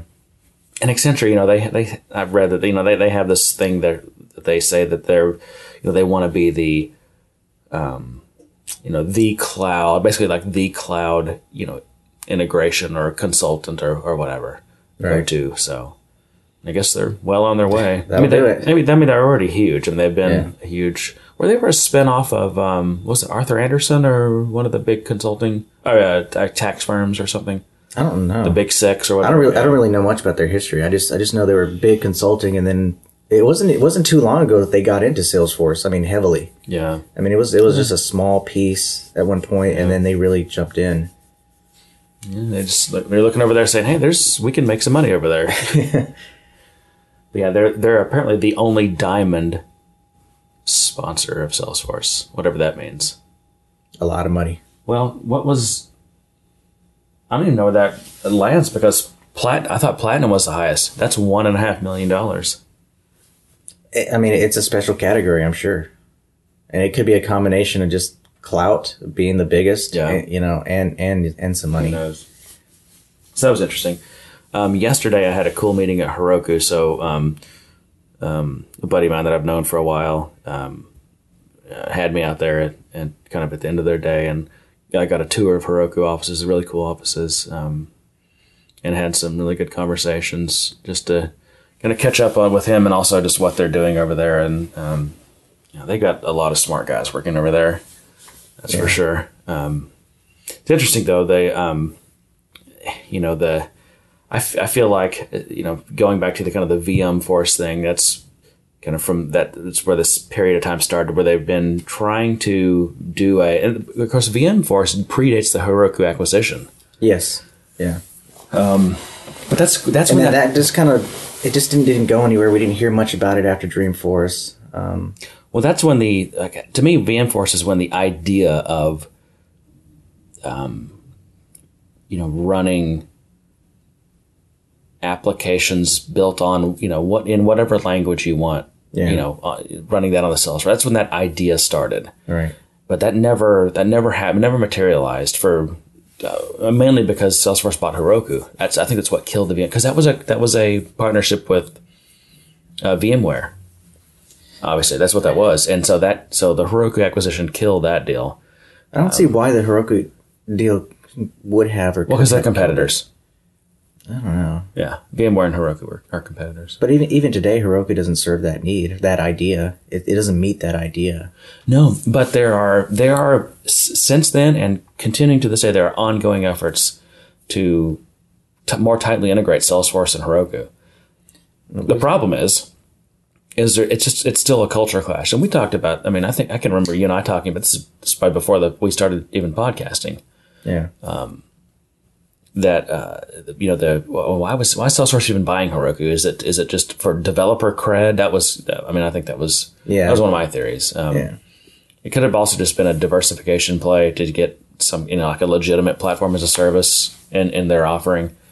Um, but they're still very, it's clear that they're very different cultures and they're, you know, to me, it seems like Heroku still operates as a separate company and there's, there's just, I mean, there's just, I think there's, there's a lot of pushback against, you know, merging with Salesforce and, and creating an, you know, these tighter integrations that some of us want to see, but a lot of, apparently a lot of people don't want to see that happen Yeah. they don't want to. I think there's a lot of concern from even from customers that they don't want what they've been getting her, from Heroku, what they love about Heroku. They don't want that to get watered down or or overly you know you know corporate Right. or they don't want it to be Salesforceified. You know. Yeah. And.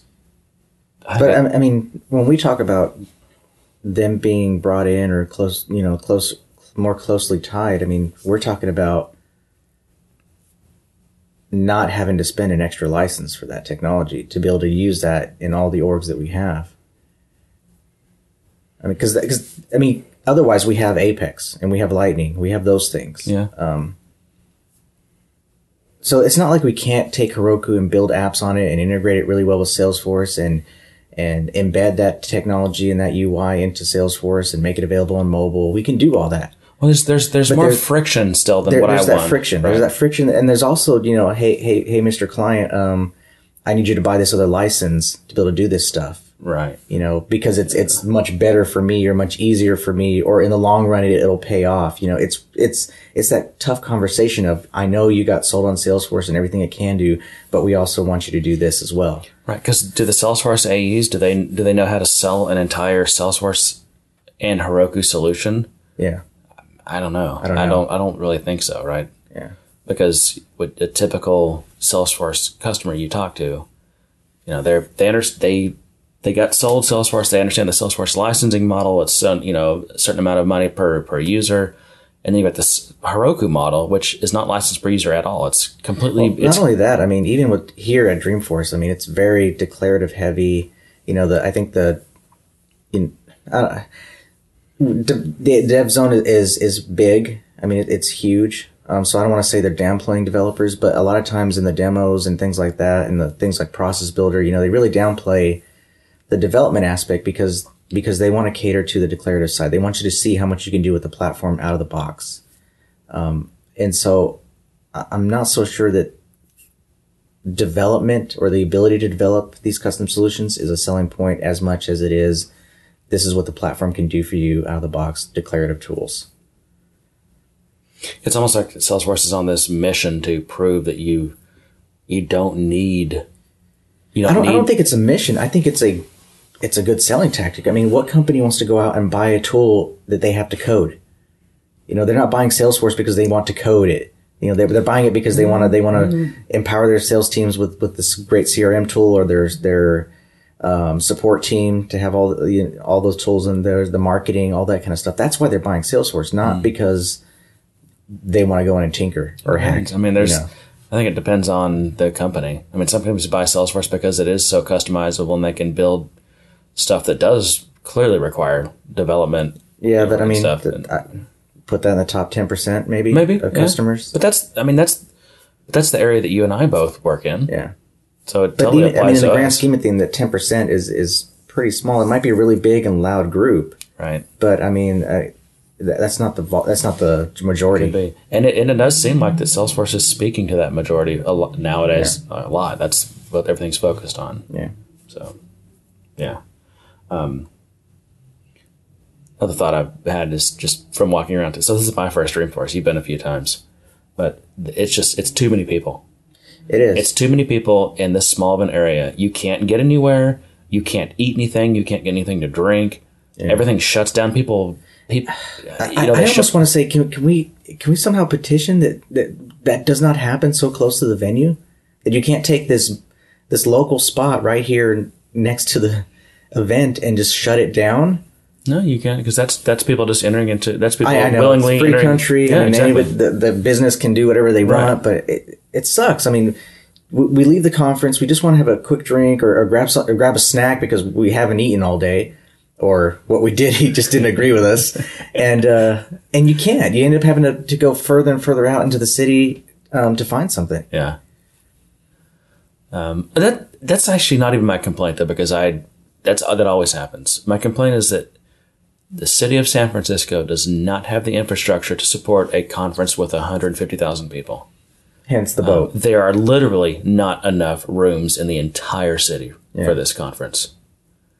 Um, there's uh, not enough Airbnb there's not enough is transportation. on the rise. Uber's on the rise with surge pricing. We've got we've got the boat to supplement. I mean, hotel housing. rooms are thousand dollars a night.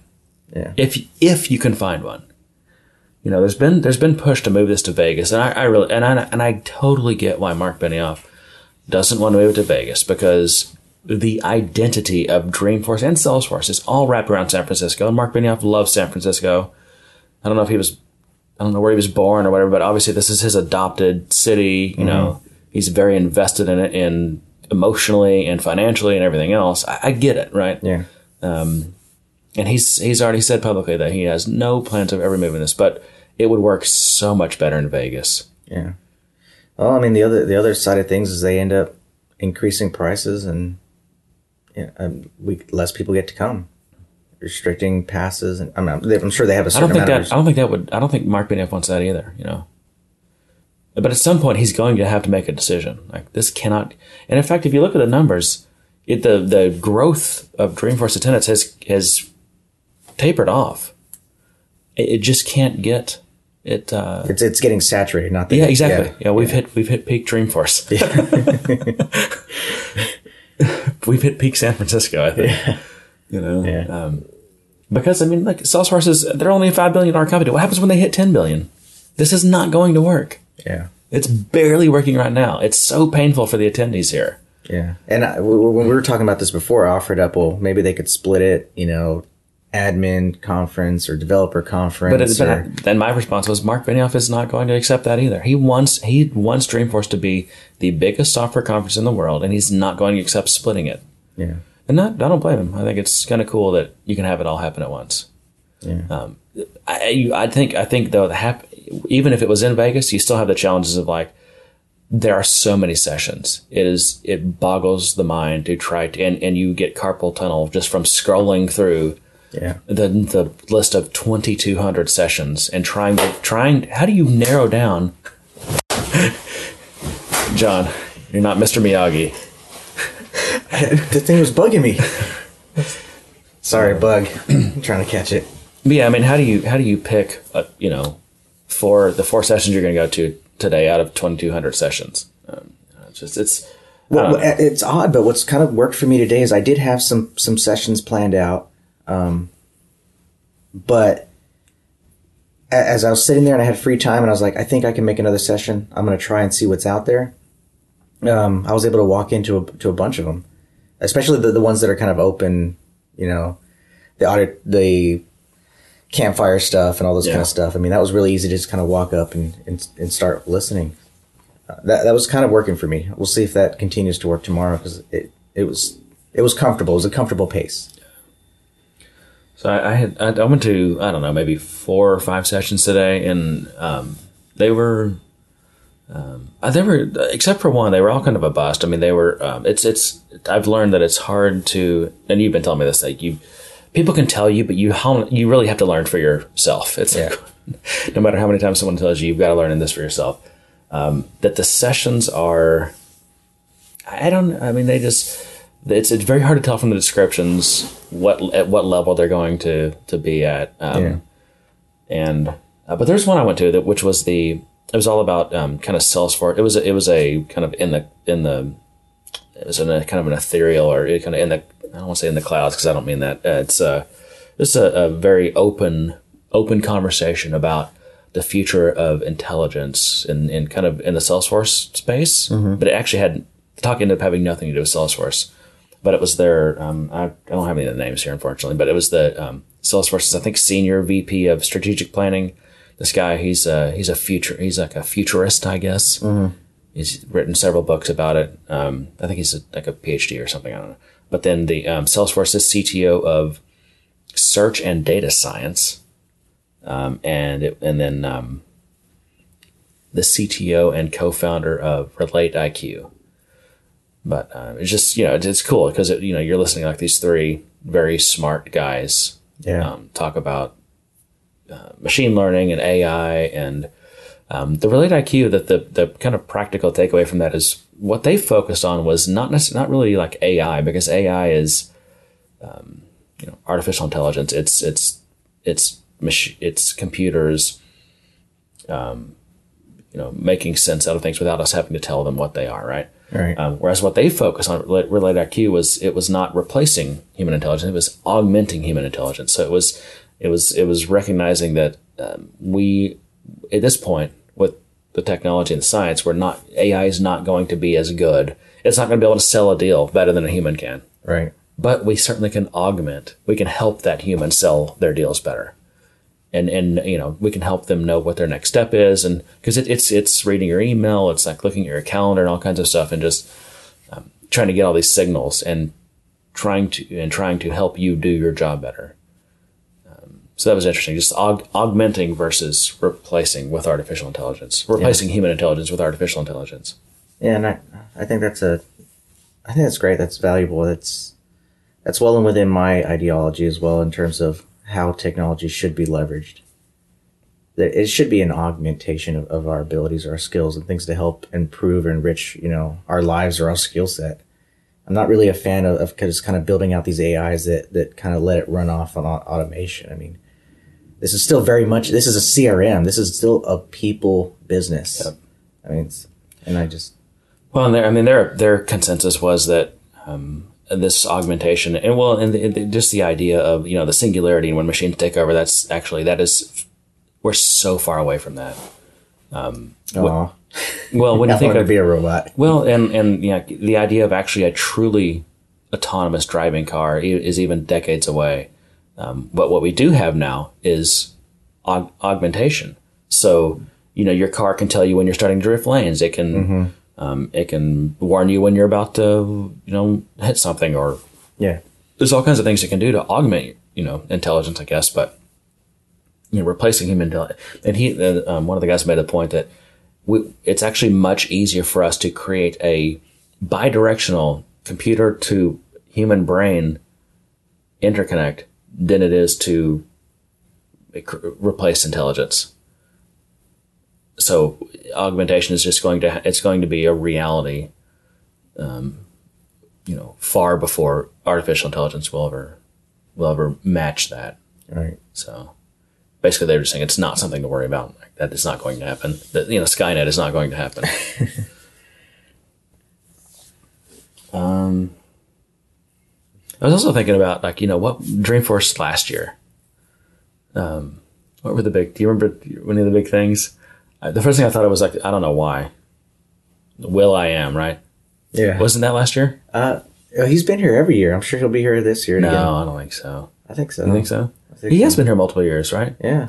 But last year he had his watch. Yeah, yeah, the wearables. Yeah, I don't, I don't know if it's, I, I know it's not doing that well, but I don't know if it's still around. I don't know if it's if it's still being developed. But wearables is tough. I mean, it's it's such a crowded market.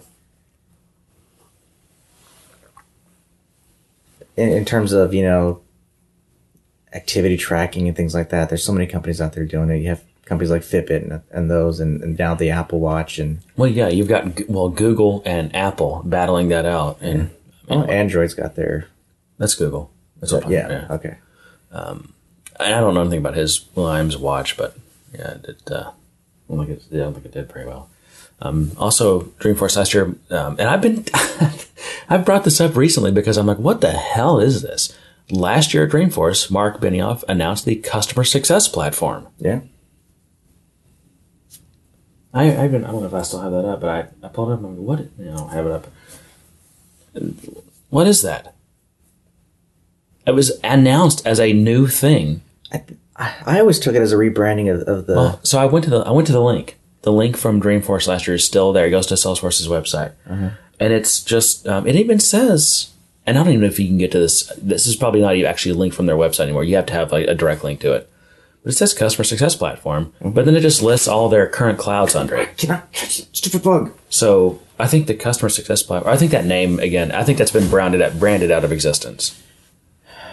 I always thought it was just branding to begin with. But I mean, But at that know point, they were trying to consolidate the a lot of the, people- the these journalists write articles as as talking about the customer success platform as it's this new thing that Salesforce has built, and and, and people It- go it- around thinking that it's some new thing they have to learn about. it does get confusing. I mean, we, we well, we, we didn't really touch on this too much today, but I mean, App Cloud, we've been talking about that for a while now. I mean, it, it's just a rebranding of, of existing It is. technologies, and it's just. No, but that's that's been everything. Everything's been been kind of just rebranded and you know, grouped into these new clouds.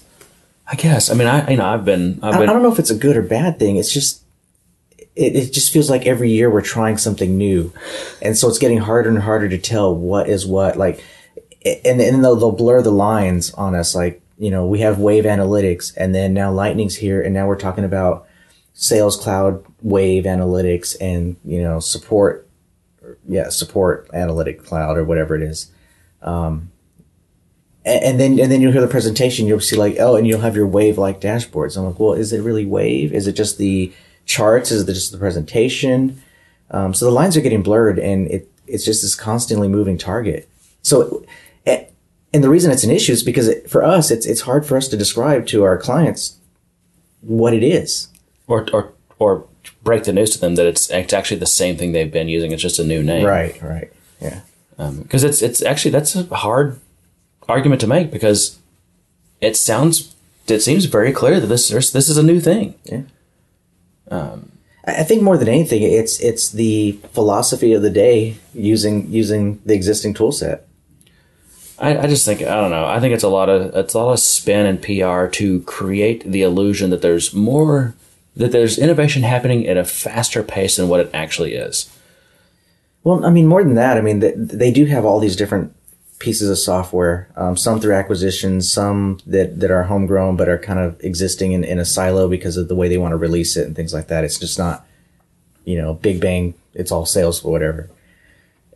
I mean, so but think But about it. In the past two or three years, it's gone from the Force.com platform to the customer success platform to the Salesforce One platform. Now it's now it's App Cloud. It's basically all the same thing. Yeah, but I mean, that in each one of those iterations, something new gets added into it, and it kind of expands its scope. and so it, it's it's not like you can take a marketing term and go. I guess you could, but I don't think it works. I mean, like you remember Cloud 2.0. I don't think versioning your clouds works. So I think what Cloud they do, 2, yeah. you know, you're not going to say Cloud 2, Cloud 3, Cloud. What was Cloud 2? I don't even remember. It was a thing. It was a thing.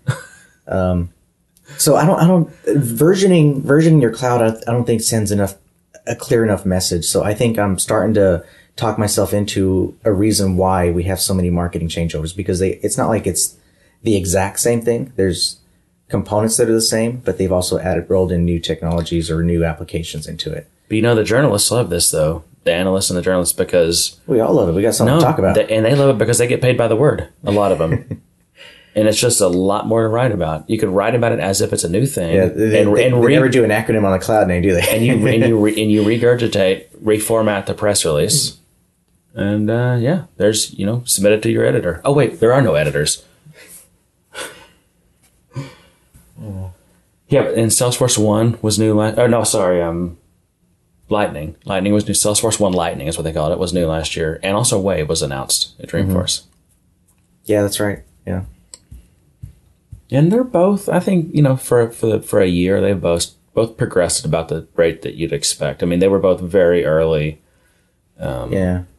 especially Wave. Wave was really, It was, but I mean, and it's Wave is still a baby, it is still very much a baby, but um, and they're trying to it's getting out, there. It is, and I think I went up to the third floor and uh, hung around, watched some of the things, interacted with some of the things, and uh, it's getting there. I can see it starting to evolve, starting to take shape. and from a product strategy perspective, like they're figuring out um, how to make this work um, from just a, I think selling, pricing, you know, get, getting it in, integrated into products. You know, part of part of the they're probably going to officially announce that it's going to be much cheaper. And there's all kinds of ways you can get it, and they're just going to start sprinkling bits of wave all over everything. You know, wave all the things, right? Which it, it's not a bad strategy. No, it's it's a great tool set, and I'm happy to see it everywhere. The, the thing is, is you know they've they've spent a lot of money on Wave, and if they're not going to be able to get the the the license fees they originally thought they were going to get, then it, then that from a just a um, financial perspective, the question becomes, well, are they going to be able to convert that into? Are they going to get a return on that on the investment they put into Wave? Yeah. Well, I, I don't even know if it's that anymore. I mean, I won't get into too much of it because I want to talk about this tomorrow. But um, the, the new debug tools and some of their philosophy around how they're rolling it out and why they actually are charging for it has a lot to do with um, their inability. Well, has a lot to do with controlling, you know, who's using it. You know, Yeah. the amount of resources that it's taking. So We'll I- say that for tomorrow, but yeah, they're they're tr- yeah. I, I- well, I'm, I'm just saying that if, if that's a if that's a valid strategy that they employ, that could very well be Wave. You know, they, they really didn't want to hammer it too hard with everyone just yet, and to do and, and in order to do that, they just made it really cost prohibitive for a lot of people to get into. yeah. But now now that it's out, now they've worked with it some more. Now they can sprinkle it everywhere, and and it should perform well. And also, this is man. re- Remember when they um, what was it? Advanced Analytics or Analytics 2.0 that they they announced, and they there was a pretty substantial fee to use it. Nothing nothing compared to Way, but it was an additional, additional charge. And within about what maybe 30 days at the most, they Yeah, basically backpedaled and announced that they would just be giving it away with you know no no, additional charge. Right. Um, but that that that would be unfortunate if the same thing happens with Wave yeah, because I'm sure they put a lot more money into Wave than they did into Analytics 2 or whatever it was. yeah. Uh, analytics, the messaging is still cloudy on that one. Even today at the True to the Core, whenever they came to the reports and dashboards section, they still referred to it as analytics. So it's hard to tell. Yeah. it's hard to tell. Yeah. All right. Anything else?